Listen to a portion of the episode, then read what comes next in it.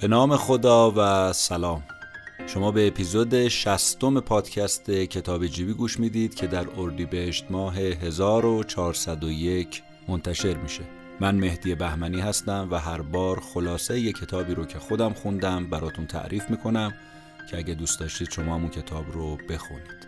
و اما کتاب این هفته عنوانش هست اسکرسیتی یا کمبود نوشته سنت هیل مولاینتن و همچنین الدر شفیر کتاب درباره این هست که کمبود می‌تونه چه تأثیراتی تو زندگی فردی و اجتماعی ما بذاره. بریم با هم بشنویم خلاصه این کتاب.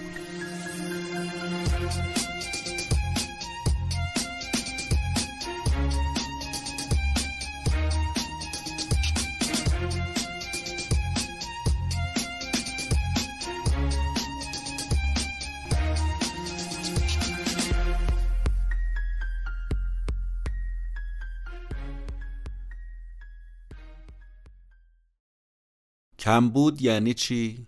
یعنی دخل و خرج من با هم نمی‌خونه. من یه سری خواسته ها دارم اما داراییام کفاف اون خواسته ها رو نمیده. نیازهای من بر داشته های من میچربه. اینو میگن کمبود. خب این کمبودی هم که ازش حرف می‌زنیم فقط تو حوزه مالی نیست. می‌تونه حوزه های دیگر رو هم در بر بگیره. مثلا شما ممکنه از جهت انرژی کم بیارید از جهت وقت کم بیارید. اینا هم باز خودش اسمش کم بوده.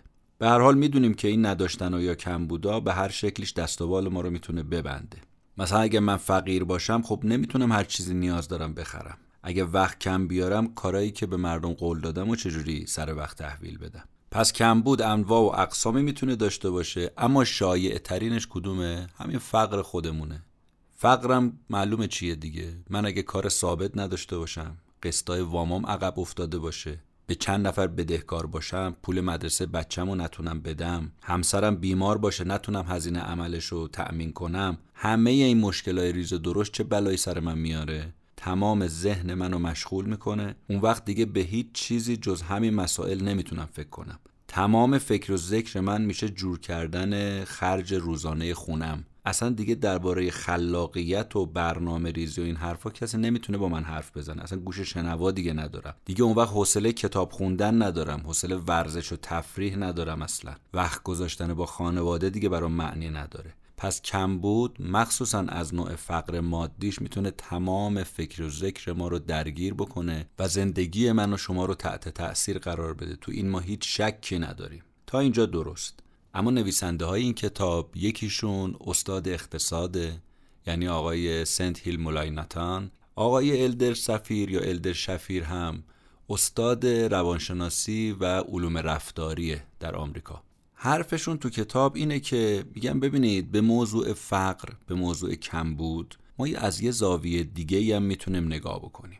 معمولا ماها در مورد آدم فقیر چی فکر می‌کنیم؟ میگیم این گداست به خاطر اینکه تنبله. بیورزه است. برای همین داره گدایی می‌کنه. این اگه درست تربیت شده بود درست آموزش می‌دید بلا سرش نمیومد که. اما نگاه کتاب میگه که شما فقیر رو وقتی تو دام فقره نگاهش کنید. بعد دربارش قضاوت بکنید. چون گرفتار کمبود شده ذهنش پر شده ذهنش درگیر شده اصلا ذهنش کار نمی‌کنه. قدرت برنامه ریزیش از دست داده قدرت دوراندیشی و آینده نگریش از دست داده. اصلا دیگه حس و حال کار کردن نداره.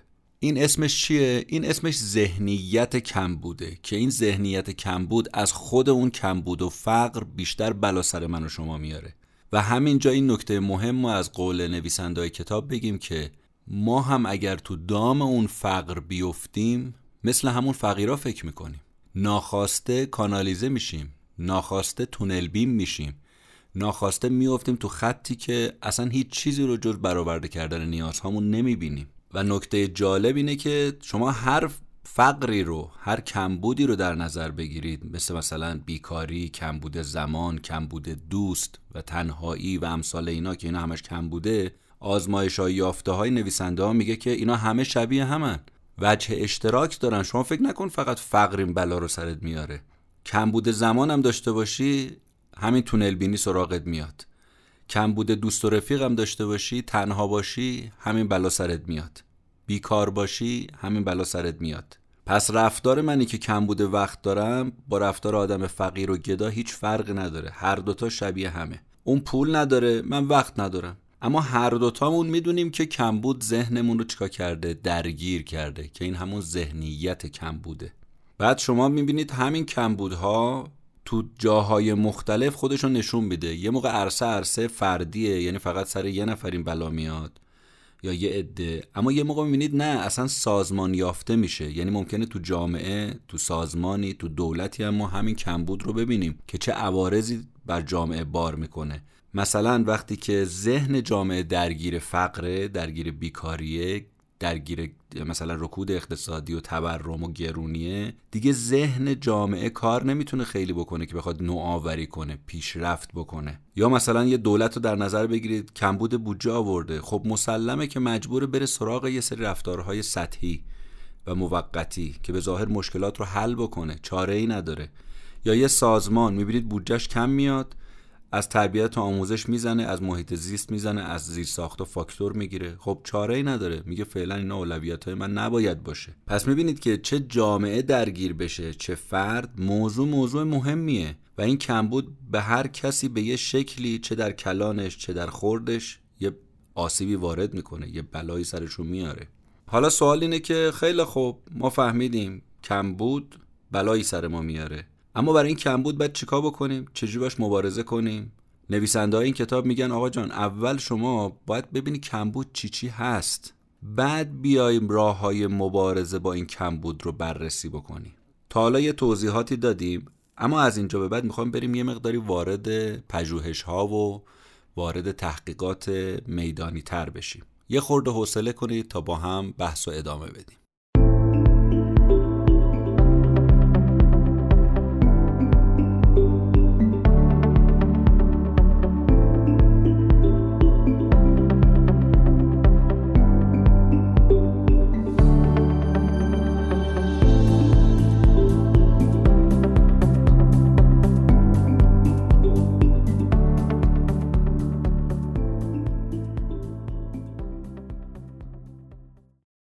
تو مقدمه یک کتاب نویسنده میگن که ما تو مسیر پژوهشامون به یه پژوهش چشمگیر دست پیدا کردیم. که این پژوهش به ما می‌گفت که کمبود و فقر از هر نوعیش چه مادی و مالی چه غیر مادی مثل کمبود وقت و امثال اینا مثل تنهایی و امثال اینا.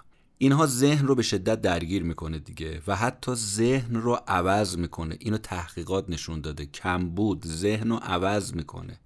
تغییرش میده. کنفیکنش می‌کنه. اینا اومدن از کدوم پژوهش گرفتن؟ پژوهشی که پنجاه سال پیش انجام شده بود. چیه اون پژوهش؟ تو آخرای جنگ جهانی دوم وقتی جنگ جهانی دوم تموم شده بود اومدن رو تأثیر قحطی رو مردم تحقیق کردن. دیدن که بابا قحطی چه بلایی سر مردم آورده. مثلا اومدن یه طیفی از مردم رو روشون آزمایش کردن. دیدن این بنده های خدا از شدت فقر در اثر جنگ و قحطی و نداری اصلا چربی بدنشون از دست دادن. می‌خوان بشینن با نشیمنگاه نمی‌تونن بشینن.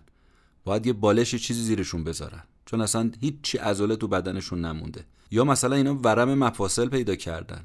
هفت کیلو مایع اضافه تو بدنشون جمع شده. سوخت و ساز بدنشون چهل درصد کم شده. مهمتر از همه کم صبر شدن کم حوصله شدن. قیافشون زرد و زار شده لاغر مردنی شدن. اینا چیه؟ اینا تاثیرات فیزیکی قحطی دیگه. خب اما اثر قحطی رو ذهن مردمم بود.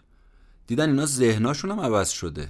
اصلا شدن یه آدمای دیگه. موقعی که اومدن به اینا متفقین غذا بدن آزمایش کردن دیدن اینا اصلا یه حساسیتی نسبت به غذا پیدا کردن. اسم غذا میاد دست و پا اینا میلرزه. اینا وقتی وعده غذایی حتی بهشون می‌دادن می‌دیدن همچین اینو دو دستی می‌گیرن سینی غذا رو که یه موقع کسی ازشون غذا رو نقپه حریص شدن نسبت به غذا حساس شدن. غذا به اندازه کافی هستا؟ دقت کنید غذا به اندازه کافی بعد از جنگ در اختیارشون قرار داده شد تو این آزمایش تو این تحقیق. اما باز می‌دیدن اینا رفتار طمعکارانه دارن. همشون غذا هم تا آخر می‌خورن بشقابا رو میلیسن. با اینکه غذا هست اما این حرکات و سکنات رو از خودشون بروز میدن. خب واقعا جای تعجب داره دیگه. آقا دیگه چه مرگته؟ غذا هست دیگه. چی باعث این حرکات و سکنات شده؟ چی باعث شده ذهن اینا عوض بشه تغییر پیدا کنه؟ فقط متمرکز بشه رو غذا قحطی نداری کمبود غذا. وقتی قحطی هم تموم میشه شما می‌بینید که قضیه ادامه داره. چون روی این موضوع ذهن کلید کرده قفل شده همینجوری همین دنده رو می‌گیره تا آخر میره جلو. این پژوهش رو دانشگاه مینسوتا انجام داد و کارشناسا اومدن دیدن که زندگی دیگه برای اینا اصلا میشه گفت مزه ای نداره انگار. چون مهمترین و گرانبهاترین چیز براشون شده غذا. حتی اینا سینما هم اگه برن صحنه عاشقانه هم اگه برن ببینن اصلا دیگه برای اینا جذابیت نداره. پس معلوم شد کمبود ذهن اینا رو گرفته. ما هم همین جوری هستیم. ما هم اگر درگیر کمبود بشیم مجذوبش میشیم ناخداگاه و خود به خود اتوماتیکوار اصلا اختیار دیگه از دستمون خارج بشه. لذا این بند خدا رو مسخره نکنیم چرا فقیره چرا گداست. ما هم اگر یه موقع وضعیت مشابه اون پیدا کنیم از اونا بدتر میشیم. اگر طرف قحطی سراغش بیاد بشه قحطی زده همین رفتارا رو داره. اصلا دست خودش نیست نمی‌تونه خودش رو کنترل بکنه. حتی با این بنده خدا مصاحبه می‌کردن می‌گفتن آقا شما چرا اینجوری شدید؟ بابا غذا هست انقدر حساس نباشید. می‌گفتن ببین ذهن ما عوض شده. قحطی ذهن ما رو تغییر داده. دلمون می‌خواد اما نمی‌تونیم. اینجا به تعبیر کتاب کمبود تحمیل کرده سایه سنگینش رو سر اینا. اصلا مدل ذهنی اینا رو عوض کرده. بنابراین نویسنده های این کتاب اومدن یه نتیجه گرفتن. گفتن می‌دونید بدتر از قحطی چیه؟ فکر قحطی زده است. بدتر از کمبود فکریه که دچار کمبود شده. همون ذهنیت کمبود که اول بحث گفتیم. وقتی اینجوری شد نمی‌تونی راحت تصمیم بگیری. نمی‌تونی سبک سنگین کنی مسائل و اختیار از دستت خارج میشه. اصلا نمی‌تونی رفتار درستی از خودت بروز بدی. یه حرکات و سکناتی انجام میدی که اصلا همه فکر می‌کنن که زامبی هستی. پس دیگه تعجب نکنید چرا آقا این قحطی زده ها با این حرس و ولد دارن غذا می‌خورن. مغز تغییر کرده. عوض شده. اصلا انگار استحاله شده. اینجا تعبیر کتاب اینه که ما دچار کمبود پهنای باند میشیم. پهنای باندمون کاهش پیدا می‌کنه. یعنی چی؟ تیزبینیمون آینده نگریمون تحت شعا قرار می‌گیره و این اثر مخرب کمبوده. وقتی من فقیر شم پهنای باندم کم میشه. این خطرناکه این مهمه که نریم تو دامنه فقر. بریم تو دامنه فقر این پیامداشه. پهنای باندمون کم میشه. پس اگر نویسنده این کتاب من الان بپرسم که چرا فقیرا دارن فقیرتر میشن؟ چرا گرفتارا دارن گرفتارتر میشن؟ چرا تنها دارن تنهاتر میشن؟ چرا این رژیم گرفته ها بند خدا اینقدر ناکام میمونن؟ اینا میگن که نتیجه پژوهش ما داره به ما میگه که ایده اساسی ذهنیت کم بوده. جواب این سوالات ذهنیت کم بوده. جامعه فرهنگ اقتصاد میاد یک فشاری رو تحمیل می‌کنه به فرد. فرد دچار فقر از انواع اقسامش میشه. فقر مادی فقر اقتصادی فقر فرهنگی فقر, فقر اجتماعی فقر روانی از هر جهت. و این فقر باعث میشه ذهنش کوچیک بشه ذهنش جمع بشه. اصلا دیگه ذهنش کار نکنه. و این یه سونامی خطرناکه. سونامی خطرناکی که توجه و تمرکز از ما می‌گیره. اختیار رو از دستمون خارج می‌کنه هزینه به ما تحمیل می‌کنه مدیریت زندگی ما رو ناکارآمد می‌کنه. پس نگاه این دو دانشمند که یکی در حوزه اقتصاد و یکی در حوزه علوم رفتاری به ما میگه حالا شما از رفتار آدم فقیر تعجب نکنید زود قضاوت نکنید. حالا دیگه شما می‌دونید مشکل کجاست. مشکل خود فقر فقط نیست پیامدهای فقر بر روی مغزه. پس تا حالا درباره مذرات کمبود گفتیم. اما می‌خوام بریم سراغ این که آیا این کمبود برای ما منفعت هم دارد یا ندارد؟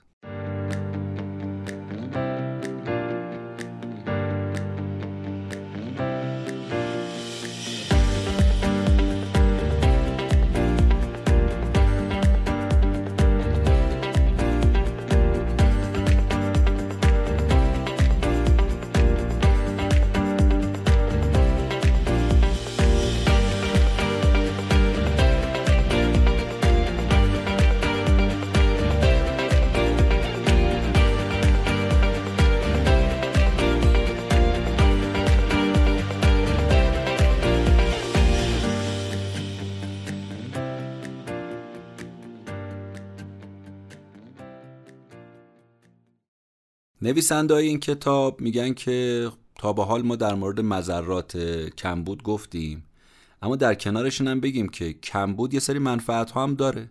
ما ازش قافلیم ما تمام تصورمون از کمبود همین پیامدهای وخیمشه دیگه. اما به اینم خواهشان یه نیم نگاهی بندازید که کمبود می‌تونه ما رو کارآمدتر هم بکند.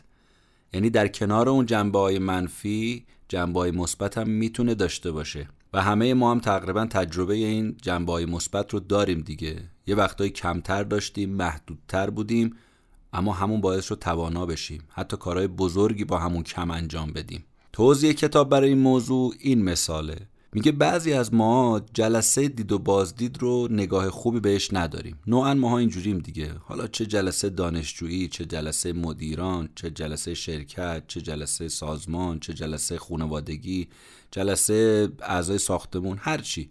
کلا زیاد خوشمون نمیاد از جلسه و تنفر ذاتی ازش داریم. و نوع جلسات هم خیلی برای ما فرقی نداره. نوعا حس خوبی بهش نداریم. اما از یه نظر که دقت کنیم همه این جلسات گرچه در ظاهر متفاوتن اما یه وجه مشترک دارن. و اونم اینه که بدون اینکه جلسات رو موضوع خاصی متمرکز باشه و شروع بشه بحثایی که مطرح میشه بیشتر کلیه حاشیه‌ایه. گفتگوها بی هدفه. همینجور میره جلو میره جلو میره جلو تا کی؟ تا وسط های جلسه. آقا وسط جلسه انگار یه زلزله اتفاق میفته بین راه حواس افراد جمع میشه که آقا وقت داره تموم میشه ها. به خودمون بیایم. موضوع جلسه چی بود؟ بشینیم در مورد اون صحبت کنیم. آقا یه خیز بلند همه شروع می‌کنن برداشتن. همه گروه نگران این میشن. وقت تموم بشه. ما هیچ تصمیمی نگرفته باشیم. به جنبندی نرسیده باشیم. شروع می‌کنن در مورد نقاط مشترکشون صحبت کردن. نقاط افتراق تبدیل شد به نقاط اشتراک. سریع اختلافا رو می‌ذارن کنار حاشیه ها رو ازش رد میشن تمرکز میره رو همون موضوع اصلی. و این اتفاق معمولا تو کی میفته تو نیمه دوم جلسه. چی می‌خوام بگیم؟ می‌خوام بگیم پیامد کمبود اینجا چی بود؟ ذهن رو درگیر کرد که آقا وقت کمه برو سراغ موضوع اصلی. علیکم بالمتون لا بالهواشی نرو سراغ چیزای حاشیه‌ای. زمان کم شد اما تمرکز زیاد شد. این از عوارض مثبت کم بوده که ما شاید کمتر بهش توجه کردیم. پس این نداری نداری به معنای نداری وقت نداری پول یا هر چیز دیگه یه سری پیامده خوبم برای شما می‌تونه داشته باشه. مثلا شما می‌بینید یه کتاب می‌خوای بنویسی و میگن حالا شما چهار هفته مثلا وقت داری. آقا هفته اول میشینی یه چند خط می‌نویسی و یه خورده که میگذره پیامات رو چک می‌کنی و بعد گرسنت میشه میگه حالا نهار رو بذار مثلا با فلانی بخورم و با دوستت میری رستوران غذا رو می‌خوری و یه گپی می‌زنی و باز دوباره بعد از ظهر میای یه چند خط می‌نویسی. فردا دوباره همینطور روز از نو و روزی از نو. یه دفعه نگاه می‌کنیم این آقا سه روز بیشتر تا تحویل کتاب باقی نمونده. شما باید این کتاب رو تموم کنی. اینجا دیگه این توبه میری از اون توبه میری ها نیستش. شما باید تحویل بدی کتابو و الا و الا دیگه. دیگه دیگه. اون وقت چی میشه؟ آقا تمام حواس پرتی از بین میره. از مهمونی خبری نیست از غذا خبری نیست از پیامک چک کردن خبری نیست. تمرکز و توجه میره رو چی؟ نوشتن کتاب. تا کتابم تموم نکنی ولکن نیستی. میگه من سه روز دیگه باید تحویل بدم. این مزیت چیه؟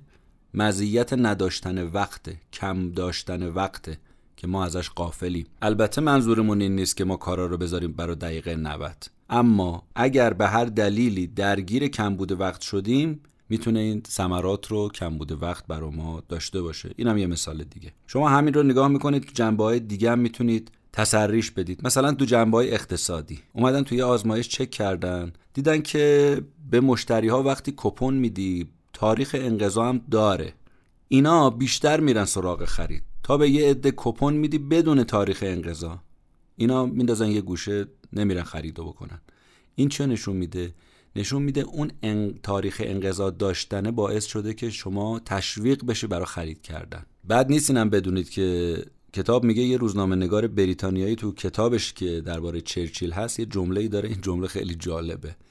میگه ذهن انگلیسی ها زمانی عالی کار می‌کنه که خیلی دیر شده باشه. همه ما هم اینو تجربه کردیم دیگه. وقتی داره خیلی دیر میشه آقا اون فشار محدودیت وقت اون ککه رو میندازه به ما دیگه. میگه آقا باید این کار بالاخره تمومش بکنی. مهلت محدود باعث کارآمد شدن ما میشه و این مزیت کم بوده. پس کمبود درست ذهن رو درگیر می‌کنه اما از یه جهت این مزیت ها رو برای ما داره. مثال های دیگه ای هم کتاب می‌زنه جالبه. مثلا میگه شما وقتی خمیر دندونت داره تموم میشه نگاه می‌کنی همچین خیلی اقتصادی دیگه. یه قطره کوچولو خمیر دندون می‌ذاری رو مسواکت. چون می‌دونی داره تموم میشه. مخصوصا اگه خمیر دندونت هم خوب باشه. یا شکلات خوشمزه گیرت اومده. برات در خارج از داخل هدیه آوردن. میگه این شکلات آخر رو بیشتر می‌ذاری تو دهنت. بهونه مزمزه می‌کنی. یا شما تشریف می‌بری مسافرت برای گردش. می‌بینی آقا اون روزای آخر رو تا قطره آخرش ازش استفاده می‌کنی. تا لحظه آخر ازش بهره می‌بری. میگی سفر داره تموم میشه دیگه. یه نکته قشنگی که کتاب بحث می‌کنه میگه که محدودیتی هم که داریم ازش صحبت می‌کنیم مثلا تو زمان که شما وقت کم داری این با خیال و اینا درست نمیشه. یعنی شما همون جوری که خودتو بخوای قلقلقک بدی خندت نمی‌گیره تظاهر به اینکه من مهلت ندارم میگه این تکونت نمیده از جا حرکتت نمیده. ذهن به این راحتی ها گول نمی‌خوره. باید واقعا محدود بشی تا بجنبی. یادتونه قبلا گفتم کم بود ما رو تونل بین می‌کنه؟ یعنی باعث میشه فقط تو تونل رو ببینیم بیرون تونل رو دیگه نبینیم. این باعث میشه یه وقتایی بالاخره بلاهایی هم سرمون بیاد این تونل بینی. اصلا چیز خوبی نیست این یکی از نکاتیه که کتاب خیلی بهش تاکید می‌کنه و مثال گویایی تو این زمینه میاره که خیلی می‌تونه برای ماها این مثال هشدار دهنده باشه. بریم و برگردیم با همین مثال رو بشنویم.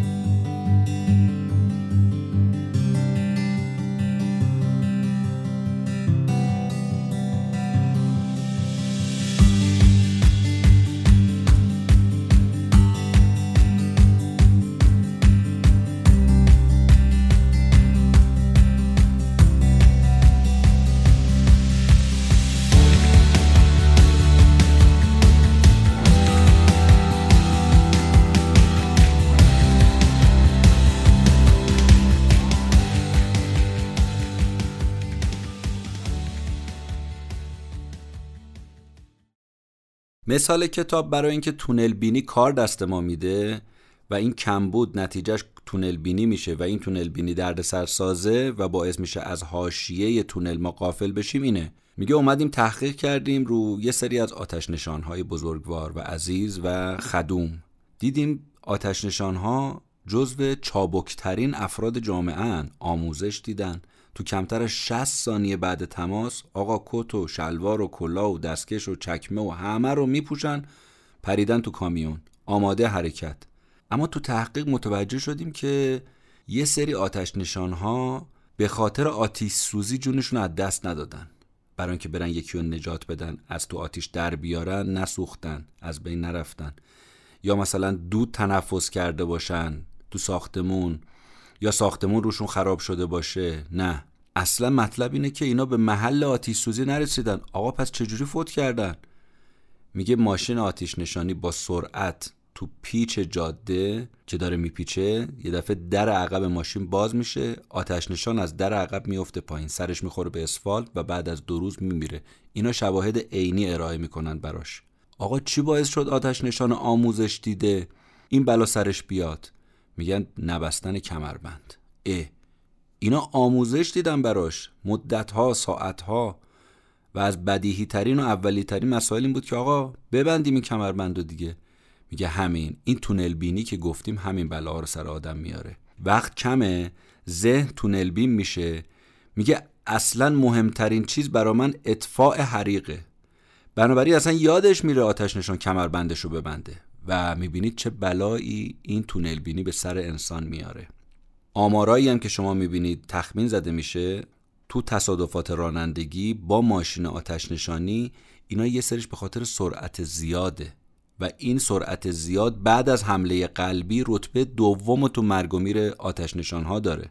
تا سال 2000 آمارها میگه که تصادف وسایل نقلیه علت 25 درصد مرگ و میر این عزیزان آتش نشان بوده. این آمارهایی که البته در خارج داره بیان میشه. حالا تو داخل ما آمارهایی داریم. تو 80 درصد این تصادف های آتش نشانی هم اینا یادشون رفته که کمربند رو ببندن. یعنی کمربند بسته بودن تو تصادف ماشین آتش نشانی بلایی سرشون نمیومد بندگان خدا. واقعا همینجا جا داره که به این عزیزان که این شغل خیلی سخت حساس و البته ارزشمند رو دارن خسته نباشید خدا قوت و بگیم واقعا دم شما گرم واقعا ممنونیم از همه شما و عرض ادب بکنیم به ساحت اون آتش نشان هایی که به خاطر نجات جون انسان ها جونشون از دست دادن و امیدوارم که خانواده های اونها سلامت و تندرست باشن. این ماجراهای اینجوری که بیان کردیم یه فرضیه بنیادی به ما میرسونه دیگه که کمبود و نداری توانایی ما رو برای تمرکز کردن به چیزهای دیگه مختل می‌کنه. یه بار دیگه بگم توانایی ما رو برای تمرکز رو چیزهای دیگه مختل می‌کنه. آتش نشان تمرکزش به اطفای حریق و نجات جان انسان هاست بنده خدا. اما از خودش اینجا قافل شده. اینو میگن چی؟ اینو میگن که تونل بینی. یادتون هست قبلا گفتم کمبود و نداری پهنای باند ما رو کم می‌کنه؟ یعنی آینده نگری برنامه ریزی و تمرکز ما رو از بین می‌بره؟ کتاب یه حرف جدی دیگه ای می‌زنه که ما مستاقاشو زیاد داریم تو زندگی می‌بینیم. میگه بعضی وقتا کمبود و نداری به پهنای باند مالیات تحمیل می‌کنه. مالیات میبنده. پهنای بانده چی بود؟ همون تمرکز نداشتن توجه نداشتن و نتونست برنامه ریزی کنیم نتونستیم تصمیم گیری کنیم نتونستیم آینده نگری بکنیم. اینا بود دیگه. پهنای باندمون کم شد. به خاطر اون نداریه. به خاطر فقرمون نمی‌تونیم تفریح رو که می‌خوایم انجام بدیم مثلا جایی که می‌خوایم بریم چیزی که می‌خوایم بخریم. پهنای باند کوچیک میشه یعنی ذهنمون جمع میشه. خلاصه کردم حالا این بعضی وقتا بهش مالیات هم می‌خوره. چجوری؟ بعضی وقتا حواس پرتیات در ذهن ماست نه از بیرون پنجره ذهن. پنجره ذهن بسته است اما تو خود ذهن آشوب و قوقایی هست. خود ذهن درگیره. خود ذهن عدم تمرکز و توجه رو داره تولید می‌کنه. اینو میگن مالیات بر پهنای باند به تعبیر کتاب. با این مثال دیگه صد درصد براتون روشن میشه مطلب چیه. شما فکر کنید نشستید دفتر کارتون. دفتر کارتون کجاست؟ یه جای خیلی آروم نزدیک خط راهن. تلق تلق تلق تلق قطار هر چند ساعت یه بار میاد. از روی ریل نه از روی اعصاب شما رد میشه. همین هر از چنگگاهی تمرکز شما رو چیکار می‌کنه؟ له می‌کنه. مزاحمت صدای قطار چیه؟ موقتیه دیگه. ظاهرا موقتیه اما تأثیرش رو مخ شما چیه؟ دائمیه.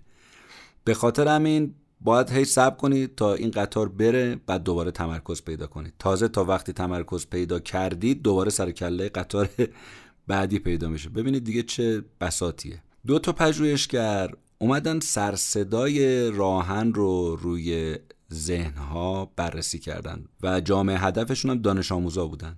فهمیدن که آقا این دانش آموزا دو جور درس می‌خونن. یه عده خیلی خوب درس می‌خونن یه عده خوب درس نمی‌خونن. عملکرد آموزشی تحصیلیشون پایینه. اومدن بررسی کردن متوجه شدن که همه دانش آموزای یه مدرسن اما مدرسه یه طرفش سمت راهنه و دانش آموزایی که سمت راهنن به خاطر اون تلق تلق به خاطر سرصدای قطار عملکردشون نسبت به دانش آموزایی که سمت قطار نیستن پایین تره چقدر پایین تر؟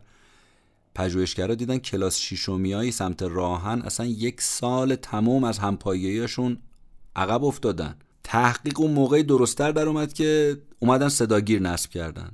باز دوباره بررسی کردن عملکرد آموزشی رو. دیدن دیگه تفاوت از بین رفت. وقتی صداگیر نصب شد دانش آموزا با صدا درگیر نبودن پهنای باندشون کاهش پیدا نمی‌کرد تمرکز و توجه داشتن عملکردشون هم رو شد.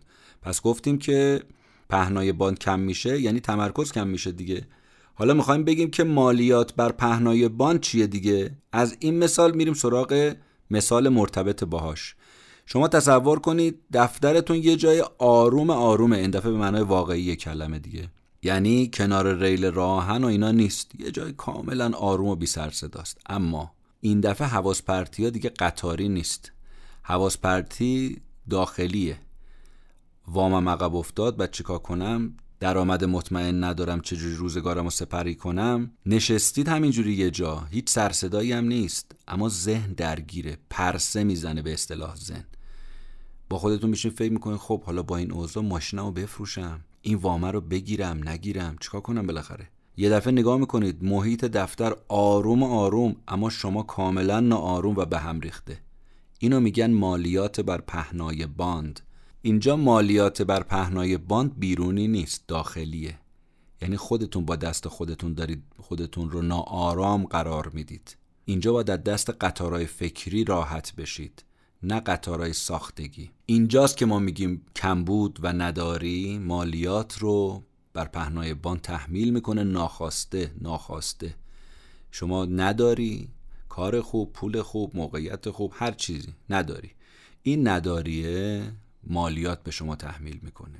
شما این قضیه مالیات بر پهنای باند رو که تز نویسنده هم هست خیلی هم روش مانو میدن و می‌بینید تو چیزهای دیگه هم می‌تونید سرایت بدید. مثلا می‌خواید وزن کم کنید اون رژیمه کمتر شما رو اذیت می‌کنه تا اون ذهنیت رژیمی شما که آقا نخورم نکنه بمیرم بلایی سرم نیاد سکته نکنم اتفاقی برام نیفته.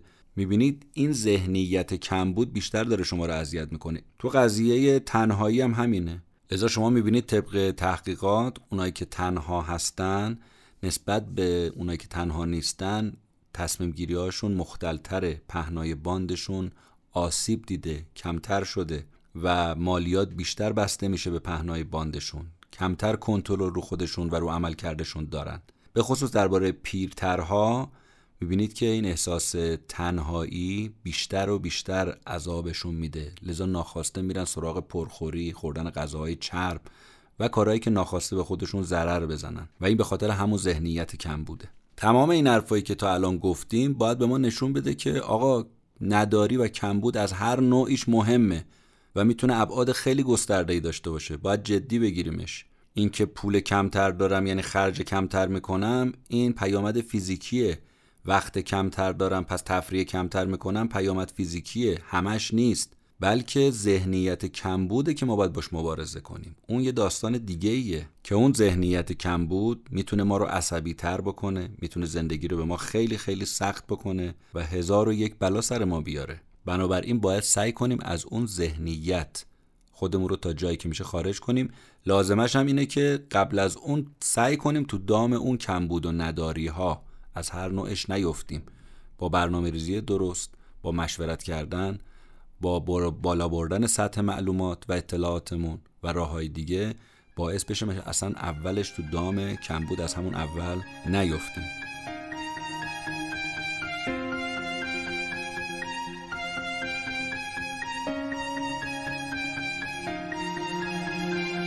چیزی رو که شنیدید اپیزود شصتم پادکست کتاب جیبی بود. خلاصه کتاب کمبود. تشکر ویژه از رضا بهمنی پسر عزیزم. که یار و مددکار من تا الان بوده و بابت همه زحماتش ممنونم که با ما هستید ما رو همراهی می‌کنید ما رو به دیگران معرفی می‌کنید از ما حمایت می‌کنید. اگر خواستید ما رو بشنوید در Castbox، Apple Podcast، Google Podcast و سایر اپلیکیشن های این چنینی می‌تونید ما رو بشنوید. همچنین در ناملیک، شنوتو، نوار، فیدیبو و امثال اینها هم می‌تونید ما رو بشنوید. کانال تلگرامی ما هم فعال هست. می‌تونید اونجا هم عضو بشید. اینستاگرام ما هم فعال شده. اگر خواستید به دیگران هم معرفی کنید اونجا هم فضای خیلی خوبیه. نظرات و پیشنهاداتتون بسیار برای ما راهگشا هست دلگرم کننده هست. روز روزگار بر همتون خوش. خدا نگهدار.